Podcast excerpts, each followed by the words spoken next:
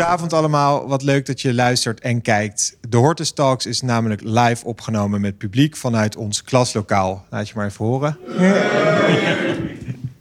Ehm, een kas midden in onze botanische tuin in Hartje Centrum Amsterdam. Ik ben jullie host Gispert van Balen en ik ga hier de Hortus Amsterdam ieder seizoen in gesprek met wetenschappers, kunstenaars en ondernemers die zich bezighouden met de natuur. Dit lenteseizoen bestaat uit vijf afleveringen waar we je meenemen in de wereld van de eetbare natuur.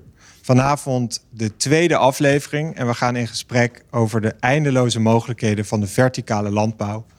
De gast is Art van de Kreken, biologische boer, een duurzame ondernemer met zijn bedrijf Growy. Art, we beginnen met een eerste vraag. Als je een plant zou zijn, welke zou dat zijn en waarom? Oh jee, wat een moeilijke vraag. Dat beginnen we al. Maar die mag je um, makkelijk interpreteren. Ja, die mag ik heel makkelijk ja, interpreteren. Wat voor, wat voor, plant zou ik willen zijn? Jeetje, dat is een hele moeilijke. Kan mag je later op terugkomen. Mag ik even op terugkomen? Ja. Ik heb zoveel planten. Doe even een makkelijke. Wie ben je? Wie ben ik? Ja, ja. Dat, ja dat, weet ik. nee, Art van de Kreken. Um, zoals je al zei, een, een, boer in Amsterdam tegenwoordig. Een vertical farm in uh, Amsterdam Zuidoost. Dus we zijn uh, vertical farming, maar in principe gewoon boer. Jij bent begonnen ook als boer, niet als vertical boer. Yes, ik ben hiervoor tien jaar gewoon normaal biologische boer geweest. Gewoon volle grond, groente buiten, akkerbouwer, zoals, zoals men de boer kent. Is dat vanuit een familiebedrijf? Nee, nee dat is ook uh, eigenlijk zelf begonnen. Dus echt een keer een boerderij gekocht met een stuk grond. Um, en uh, inmiddels 12, 13 jaar geleden. En daar heb ik tien jaar dus gewoon uh, boer gespeeld. Dus toen heb ik echt, uh, 2009 heb ik het roer echt omgegooid. Daarvoor een paar internationale bedrijven gehad. En toen het roer omgegooid en echt letterlijk boer geworden. Ja, want um, vertel ons even, wat is vertical farming? Ja, in principe is vertical farming is ook gewoon een boerderij. Alleen in plaats van buiten doen we het gewoon binnen in loodsen. In een gecontroleerde omgeving. Waarmee we dus eigenlijk alles zelf kunnen bepalen. Uh, weer, klimaat, uh, wanneer het regent, wanneer het zonnetje schijnt. Uh, we hebben alles zelf in de hand en we telen in lagen. Dus vertical moet je eigenlijk zien in meerdere horizontale lagen. Dus wij kunnen tot 30, 40, 50 lagen boven elkaar plantjes telen. Ja, want is het dan vooral ruimtewinst die je daar maakt? Nee, het is vooral klimaatwinst die je maakt. Uh, dus je kunt de omstandigheden van een plantje ideaal maken. Ik zeg altijd, uh, vroeger had ik een boerderij. En uh, de tweede en de derde week van juni, zo rond de 21ste juni, rond de langste dag, dan groeide alles op het land. Als, je dan, als ik een krop sla plant begin juni, dan kon ik die half juli kon ik die al oogsten. Terwijl als ik in april sla planten, dan deed ik er over tot juni voordat ik kon oogsten. Nou, wat ik nu heb in die vertical farm, het is hier altijd 21 juni. Het zonnetje schijnt altijd. Uh, het regent iedere nacht. Het is echt de perfecte, de perfecte junidag. Dat, dat simuleren wij in Amsterdam in een vertical farm. En daarmee kun je dus hele hoge producties halen. Omdat de omstandigheden voor de plant ideaal zijn. Hoe, uh, hoeveel? Wat is hoeveel productie? Waar hebben we het dan over? Ja, het ligt aan hoeveel laag je doet. Maar je, je kunt dus. Wij, wij gaan nu naar uh, eh, 20 lagen, maar we zijn uh, nieuwe farms in. Hoe in hoog is dat dan? 20, uh, iedere laag is zeg maar halve meter. Dus 20 lagen is 10 meter hoog. Maar in Singapore zijn we nu bezig om naar 40, 50 meter te gaan. Dus je kunt naar 100 lagen boven elkaar. Dus the theoretisch kun je echt uh, een skyscraper maken met, uh, met, met uh, bladgroenten. Ja, want dat ik, in, in mijn optiek dacht ik, ja, dat is ook op de vierkante meter. Die wordt steeds kleiner met het toenemen van, van de mens. Maar het is vooral nog de temperatuurcontrole. Die... Ja, het is de, de winst voor grond is natuurlijk heel groot. Dus je gebruikt 90% minder grond. Uh, die winst is vooral dat je, uh, ik zeg altijd, het feit dat wij dit in de stad doen, of eigenlijk niet in de stad, maar aan de rand van de stad, uh, daarmee zorgen we dat we het niet moeten vervoeren, dat we dicht bij de gebruiker zitten, dus een korte keten hebben. maar daarvoor één, farm die wij maken, heb ik wel eens uitgerekend, in Almere willen wij een grote farm gaan bouwen, die maakt 600 hectare landbouwgrond vrij. Als je het zo uitrekent. Dus mensen zeggen wel eens: ja, wat doen jullie voor de biodiversiteit? Nou, een van onze grote farms uh, komt dus in de plaats van 600 hectare landbouwgrond. Die zou je dan voor uh, natuur in kunnen zetten of voor andere nuttige toepassingen. Ja, want uh, ik denk dat iedereen het begrip nu wel kent. Het, is een, het is, wordt steeds bekender, maar hebben wij, eten wij al producten van vertical farming? Zien wij dat al in de schappen? In, in Nederland nog relatief weinig. Hoe omdat, komt dat? Omdat het eten hier erg goedkoop is. Dus vertical farming is van oudsher. En oudsher, eh, dat is natuurlijk nog maar een paar jaar oud. Maar de laatste jaren is vertical farming pas opgekomen. Ja, hoe lang- ja, ik denk dat het tussen de vijf en tien jaar... Het is niks nieuws. Eh, als ik het aan Wageningen vraag, Leo Marcellus, de professor... En die zegt, ja, weet je, in, in 1980, toen ik bij de universiteit kwam... toen wisten we al wat vertical farming was. In een gecontroleerde omgeving kun je sla telen... en dat kun je veel beter binnen in een gecontroleerde omgeving doen... dan buiten. Ja, want we hebben natuurlijk ook al kassen. eh, is Daarom, ook- dus het is, het is- in die zin is het niks nieuws. Maar echt grootschalig professioneel voedsel produceren in een vertical farm is de laatste vijf jaar echt hot. En vooral in Amerika, Japan eigenlijk als eerste. eh, Amerika, Midden-Oosten eh, en in echte grote steden. Daar, daar begint het nu. In Amerika vind je dus in iedere supermarkt vertical farming sla. Want inderdaad, eh, een van je ambities is inderdaad het voedsel, de, de, de vervoersketen zo snel, zo min mogelijk maken. Dus inderdaad dat, dat het voedsel vanuit buiten Amsterdam direct Amsterdam inkomt. Maar tot nu toe is de grootste export nog naar het buitenland. Eh, nee, de vertical farms die er staan, worden allemaal wel lokaal eh, voor de afzet gebruikt. Dus er staan een aantal grote vertical farms in Amerika, in grote steden.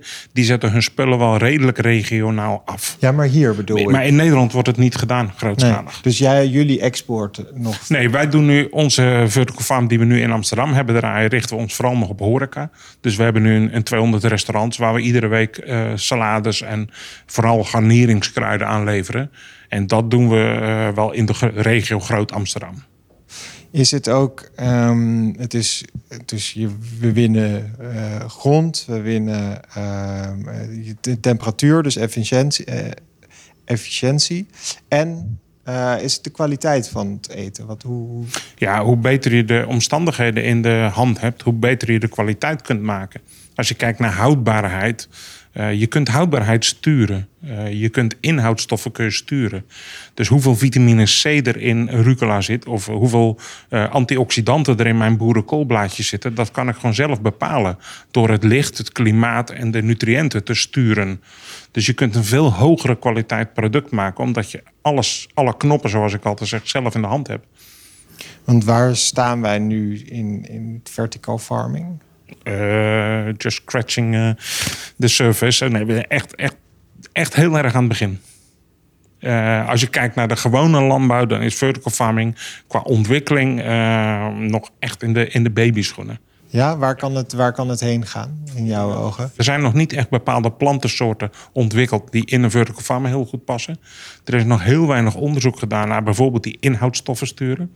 We weten dat als ik eh, drie dagen blauw licht op rucola geef, dan weet ik dat ik 35% meer vitamine C heb. Maar eh, Dat is gewoon uit testen. dat is uit zelf. een aantal testen die de Ja. laatste jaren gebeurd hebben. Dus dat is nu wel een bewezen feit. Maar van de andere honderd soorten die wij telen... en van de twintig lichtkleuren die we hebben... Ja, weet niemand wat precies het effect zou kunnen zijn. Maar we weten wel dat we de planten dus kunnen stimuleren... om bepaalde dingen te doen. Eh, maar die ontwikkeling daarin is echt nog in de kinderschoenen. Nou, tech- technisch is het ook nog echt in de kinderschoenen. Het is nog heel duur, relatief. Ja, wat is een kop sla? Kunnen we- Nou, ja, je moet eigenlijk niet. We rekenen dan in vierkante meters teeltoppervlakte. Oké. Ehm, dus dat, ja, dan wordt het al wat ingewikkelder. Ja, kunnen we het simpeler maken? Even, even- we kunnen het simpel maken. Gewoon een, een, een landbouwbedrijf buiten en, eh, kost een tientje per vierkante meter. Als, je, als een boer 100 hectare grond koopt, betaal je een tientje per vierkante meter.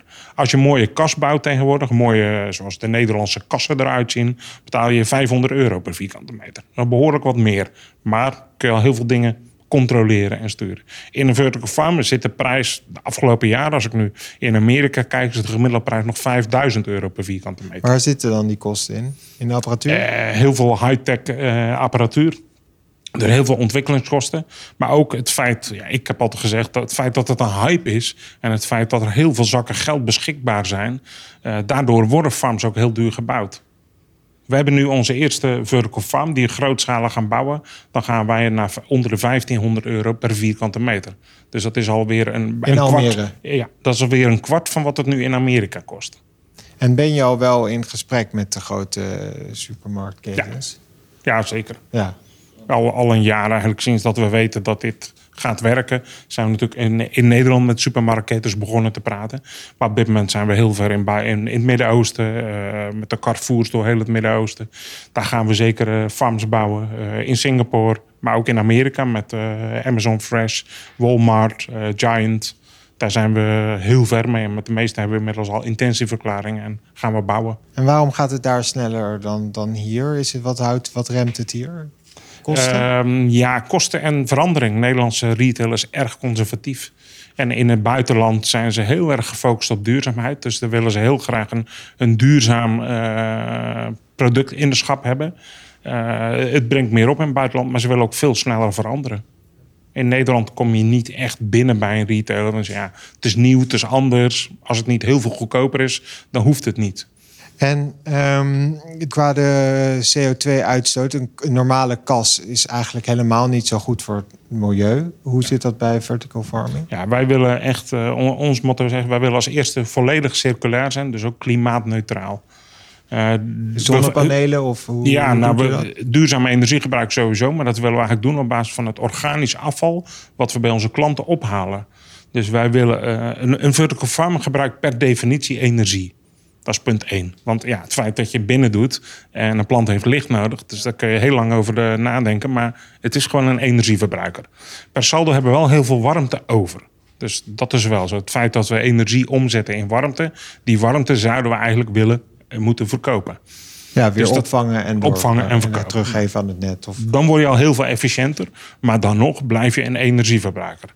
Nou, daarnaast leveren wij sla aan restaurants of aan supermarkten. Die restaurants en supermarkten hebben heel veel organisch afval. Overdatumprodukten uit de winkels, uh, keukenafval bij de restaurants. Nou, we hebben een reeksommetje gemaakt als we van onze klanten, zo'n kwart van onze klanten, het organisch afval wat zij hebben aan ons terugleveren. En wij stoppen dat in een vergister. Dan kunnen we daar biogas van maken. Dan kunnen we onze eigen energie opwekken. Maar dan kunnen we ook onze eigen water maken, ook onze eigen CO2 maken en ook onze eigen warmte maken. We hebben ook nog wat warmte nodig om voor het klimaat en voor het drogen van de lucht. Dus we kunnen door middel van het organisch afval van onze klanten, kunnen we eigenlijk volledig zelfvoorzienend worden. En hoe ver zijn we vanaf uh, dat zelfvoorzienen? Dat kan. Dat is, ja, maar de, hebben we het over vijf jaar? Nee, dat, nee, nee, nee, dat, nee, dat kan nu al. Maar eh, ja, dat doen we nu al. Dus dat is niet, dat is niet een idee of een. Uh, nee, alle, alles wat wij doen, dat kan nu vandaag al. Jij komt uit het, uh, uit het boerenleven, maar dan ook wel al uh, ja, organisch of organic, ja. dus, of biologisch.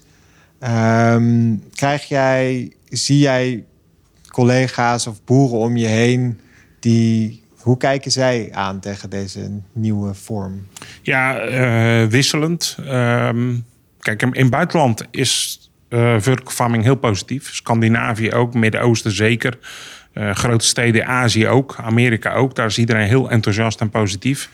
Uh, in Nederland is het wat minder, omdat ze zeggen: ja, heeft dit allemaal wel zin en moeten we dat wel willen? We hebben toch landbouwgrond genoeg?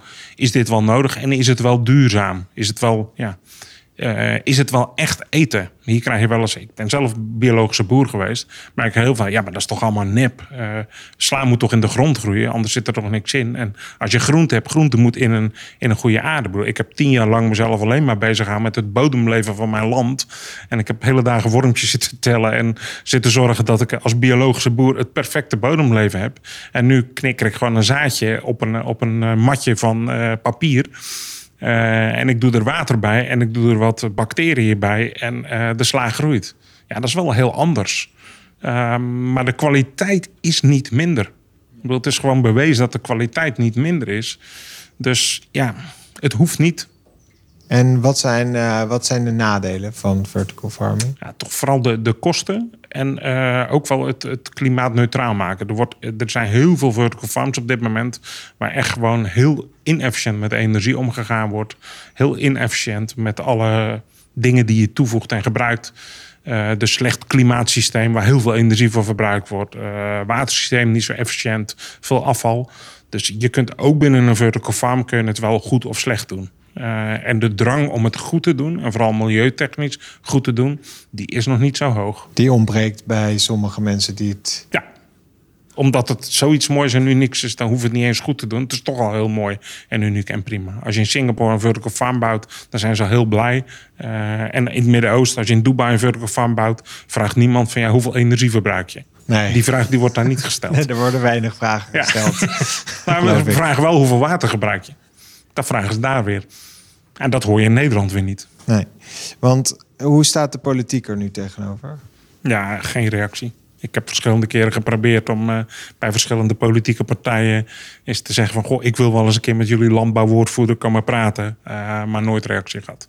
Ook bij een aantal milieuorganisaties. Bij de, de Urgendas, het Wereld Natuurfonds, uh, Milieudefensie. Allemaal mailtjes naar gestuurd, maar je krijgt gewoon geen antwoord. Dus ja, blijkbaar is er nog geen interesse. Ik vind dat echt, echt raar om te horen. meen ik oprecht. Ik zou zeggen dat dit logischerwijs de toekomst is met alle problemen die wij uh, op ons af zien komen. Ja, maar ik maar denk is het wel, gewoon ik, het conservatieve en het behoud van inderdaad de lobby van, van, van de boer, die zoals we gezien hebben erg sterk is in dit land? Ja, voor mij speelt dat gewoon een hele grote rol. Mensen vinden het heel bang om iets nieuws te doen. Uh, en heel bang om iets te doen waar je andere mensen tegen het hoofd stoot. Maar voor mij is het heel eenvoudig. Ik denk dat als wij. Ik ben boer geweest. En als ik ergens voor sta, is het wel voor een normale, uh, normale landbouw. En op een normale manier voedsel produceren. Maar als wij straks in, uh, over, over tien jaar met een aantal mensen wat wij op de wereld wonen. kunnen we niet doorgaan op de manier zoals we het nu doen. Dus voor mij is het helemaal geen keuze. Ik had pas mensen van Triodos Bank op bezoek. En de, want die zei, ja, financiering, vertical farming. Nee, nee, nee, we doen alleen biologische landbouw. Ik zeg, kom dan toch in ieder geval eens een keer praten. Ja, in plaats van zomaar zeggen van dat doen we niet. Nou, die kwamen praten met de hele delegatie. Ja, wat heb je hiervoor gedaan? Ik zei, ik was biologische boer. Oh, ja, wat doe je nu? Ja, ik ben vertical farming. Waarom dan? Ik zei, omdat ik nu meer impact op het milieu maak. Oh, oh, ja, uh, maar dan heb je wel. Ja, maar dat, zo, zo eenvoudig is het gewoon. En ik denk gewoon, er moet iets veranderen aan het voedselsysteem. We kunnen op deze manier niet doorgaan. En ik ken heel veel boeren. Ik bedoel, ik heb heel veel vrienden die akkerbouwer zijn. iedere, ik bedoel, ik woon nog in Zeeland, dus iedere weekend uh, ga ik toch wel ergens even een biertje drinken van de koffie. En ik heb natuurlijk allemaal discussies met boeren. Ook een paar hele grote koeienboeren die ik ken. Ik ben ervan overtuigd dat wij in 2030 geen koeien meer hebben in Nederland. Ik ben er ook van overtuigd dat wij in 2030 ons voedsel niet meer van de grond halen. Dat kan gewoon niet in de wereld. Dus dit vert, in jouw uh, visie gaat vertical farming ook echt ja, de horizontale farming, om het zo maar te noemen? Niet alleen vertical farming. Ik denk dat er een aantal dingen in het voedselsysteem. Vertical farming gaat heel hard, maar ook de eiwitfermentatie. Dat gaat in de wereld enorm hard. Dus het maken van eiwitten in fabrieken op basis van CO2 en bacteriën. Uh, kweekvlees, en dan niet alleen kweekvlees, maar gewoon het moleculair maken van allerlei producten. Uh, ja, dat soort ontwikkelingen die gaan zo ontzettend hard in de wereld. Daar is zoveel gebeurd de laatste tien jaar. Dat komt allemaal de komende vijf jaar. Wordt dat economisch haalbaar en schaalbaar in de wereld. En voor mij gaan er dan echt dingen veranderen. Wij gaan geen soja-eiwit meer uit Brazilië halen. Nee. Dan gaan we hier gewoon in een fermentatiefabriek maken. Voor de helft van de prijs en 100% klimaatneutraal. Ja, waarom zouden we dan nog een sojaboom gaan halen uit Brazilië? Ja, want zit, daar is de meeste winst te behalen in het uh, op voedselgebied, in het uh, in de, de eiwittransitie. De, de, ja, maar de eiwittransitie in de wereld, daar is de meeste winst voor het klimaat te halen. Uh, om de simpele ja. reden, ja, eiwit. De simpele reden is dat we natuurlijk grotendeels dierlijke producten eten. Wij eten dierlijke eiwitten. Om 1 kilo dierlijke eiwitten te hebben, heb je 10 kilo plantaardige eiwitten nodig. Als je dat uitrekt op de wereld, is dat waar de grootste schade vandaan komt van de landbouw. Dus als wij die eiwitten op een andere manier kunnen gaan produceren en op een andere manier gaan consumeren, dan maken we hele grote stappen. Vertical farming speelt ook een rol. Voor de, vooral voor de inhoudstoffen, de vitamine, de smaak. Maar we kunnen met vertical farming niet alles doen. Ben jij uh, ook hier in dat eiwitten aan het investeren, onderzoeken? Nee, of wij, houdt het gewoon? Ja, wij houden het bij wat wij kunnen en ja. wat wij doen. Uh, we zijn wel bezig met eendekroos. We hebben heel veel geld gaan we dit jaar investeren in onderzoek naar eendekroos. Eendekroos, dat kun je heel makkelijk vertical telen. Dus wij gaan een hele wat is grote... Dat, is wat op de sloot groeit. Ja, ja, kroos. Kroos, ja. oh, ja. ik wist niet dat er een ja, twee... Eendekroos kun je eten. Oh, Eendekroos is, heel erg, is, is lekker. Sommige soorten zijn lekker. Er zijn heel veel soorten eendekroos. Er zijn lekkere soorten eendekroos. En het voordeel van eendekroos is dat het gigantisch hard groeit. Het verdubbelt per dag. waar smaakt het een beetje naar? Ja, het is gewoon sla. Ja, het is, het is, het is groen. ja. Oké. Eh, Ja, dus net zoals dat alles eh, naar kip smaakt. Ja. Precies. Ja, dus het, is groen en er zit niet echt heel veel smaak aan. Maar je kunt het wel gebruiken in allerlei producten en verwerken. Je kunt het drogen tot poeder, maar je kunt er ook het eiwit uithalen. Maar eendekroos bevat 40% eiwit. Dus als eiwitbron is het gigantisch groot. En kun je dus heel snel heel veel eiwit produceren op een hele kleine oppervlakte. En het heeft bijna niks nodig. Heel weinig voedingsstoffen, heel weinig licht. Zijn er nog meer van die producten die jij, waar wij nu nog niks van weten, maar die waarschijnlijk over tien jaar op ons bordje Ik liggen? denk dat er heel veel producten zijn waar we nu nog niet van weten. En waar we nu van denken dat kunnen we niet eten. Die over tien jaar op ons bordje liggen. Ja? Echt heel veel, ja. Omdat ik denk dat er, een, er moet een verandering gaan plaatsvinden van ons menu. Om te kunnen blijven eten. Eh, ik had toevallig van het weekend een heel leuk artikel kwam in een Amerikaans blad tegenover eh, kweekvlees. En dat gaat in Amerika best hard. Eh, maar iedereen, ja, waarom gaan, we, waarom gaan we een biefstuk maken Ja. van kweekvlees? Hoe je werkt kan- kweekvlees? ja, ik dus het gewoon, idee. ja, het split eigenlijk gewoon met celdeling. Dus je neemt één celletje, dus je, je pakt een, een veer van een kip. En de molecuul die daar aan zit, die gebruik je om vervolgens kipfilet te maken. Dus de kweekvlees Ja, dus is, is gewoon een moleculaire Ja, er is splitsing. geen, dier meer aan te dus er passen. komt geen dier meer aan te pas. Nee. Het is precies dezelfde kwaliteit, dezelfde structuur, dezelfde smaak. Hebben we dat al in Nederland? Is Ja. dat, eh, dat Ik is denk dat in Nederland hebben we twee bedrijven die daar in de wereld heel erg in voorlopen. Er zijn een stuk of vijf bedrijven in de wereld die daar heel ver in zijn. Een paar Amerikaanse. Eh, ik weet dat in een in Amerikaans bedrijf Just die verkoopt nu al in Singapore eh, kweekvlees kipstukjes. Dus daar kun je al kipnuggets kopen die niet van de kip komen. En wat wel echt kippenvlees smaakt, ziet en is. Zonder dat daar een levend dier aan eh, te pas gekomen is. Dus in Singapore is het toegelaten in de markt. Dus sinds een jaar als eerste. En dat gaat nu heel hard over de wereld. Maar dan kun je bijvoorbeeld ook zebrabiefstuk eten. Of eh, ja, verzin maar iets raars. Ja. Ik bedoel, ze hebben, ze hebben één cel nodig. Eh, en dan kun je van dat beest kun je dus eh, ja, En zit daar, niks, zit daar geen gevaren aan? Of wat, wat zijn daar... Ja, gevaren zitten er niet aan. Wat wel ook daar weer speelt, hetzelfde eigenlijk als bij vertical farming, is je kunt dat heel high-tech en heel simpel doen. Maar om het goed en duurzaam te doen, ja, daar moet wel op gelet worden, denk ik. Zoals een vertical farm kan je ook doen zonder heel erg op je Ja, energie te letten. dus je, je Die- kan, het produceren ervan kan weer heel veel energie kosten. Precies, dus je moet dat ook weer wel zorgen dat het duurzaam gebeurt. Maar het kan wel. Ook duurzaam. En eh, jouw, een van jouw doelen is inderdaad dus het eh, voedsel zo snel mogelijk bij de consument. Is er ook een mogelijkheid dat de supermarkt eruit wordt gehaald uit deze keten? Is, Ja, het, grappige is, ik ben pas in, Accra in Ghana willen wij graag een farm gaan bouwen. Want daar zitten natuurlijk enorm veel mensen. Daar, daar is geen distributiesysteem van supermarkten. Dus het supermarktdistributiesysteem wat wij kennen in Europa en ook een beetje in Amerika, dat is in heel veel andere landen is dat al anders. Eh, in Accra heeft iedereen heeft een mobiele telefoon en iedereen doet online zijn boodschappen. Eh, wat wij hier heel vreemd vinden, dat er opeens gorilla-fietsjes door de stad rijden. Dat is daar Ja? heel normaal en er is geen supermarkt daar. Dus als wij daar een farm zetten en wij willen daar onze sla aan de consument verkopen, moeten we met dat soort ketens gaan werken. Nou, we hebben Picnic is, is toch Ja, wel. ja, en, Albert Heijn, is het, niet, eh, is het niet best wel opkomend bij ons? Ja, je ziet hier ook een verschuiving. Ik bedoel, waar vroeger 100% via de supermarkt ging, of in ieder geval eh 80, 90%, zie je wel dat er andere systemen komen. Dus ik denk dat dat over heel de wereld ook best wel gaat veranderen. Het gemak en het directe leveren, dat. Ja, pas, eh, we zijn met Amazon in Amerika in gesprek. Als je ziet hoe die de wereld zien over tien jaar, nou, dan ziet het er echt wel anders uit. Dus veel meer online, veel meer lokaal gebruik. En eh, is er nog, nu zitten jullie buiten de stad, is er nog ook een idee dat jullie op gebouwen kunnen gaan? Dat het echt in de, midden in de stad komt? Het kan prima. Het kan midden in de stad. Het kan op gebouwen. Alleen de vraag is waarom. Nou, nog, min, nog minder afstand tot de consument. Nee. Die consument die gaat echt niet in een gebouw. Stel dat ik hier midden in Amsterdam in een lege parkeergarage kan ik perfect een vertical farm maken. Dan ga ik alles slaanmaken voor alle Amsterdammers. Midden in de stad. Ja.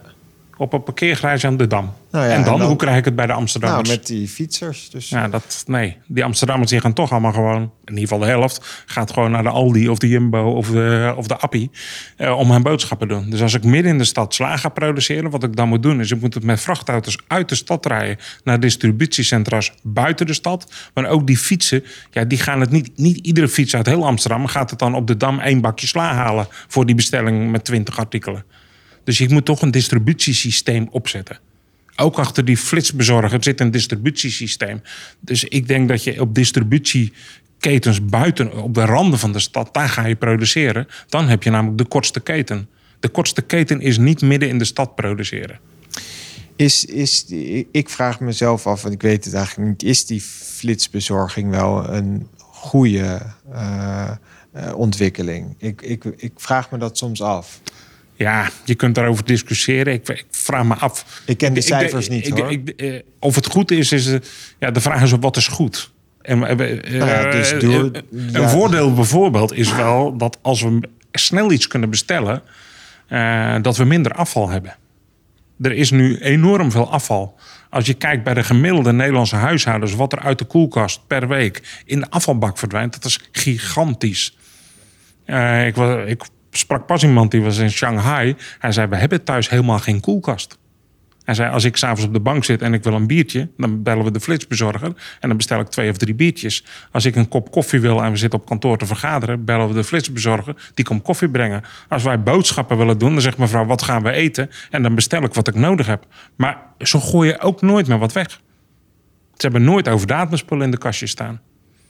Dus ja, het heeft, alles heeft zijn voor- en zijn nadelen. En natuurlijk, ja, alles met flitsbezorgers, ja, dat is ook niet de oplossing waarschijnlijk. Maar het Nee, hoeft niet per se slecht te zijn.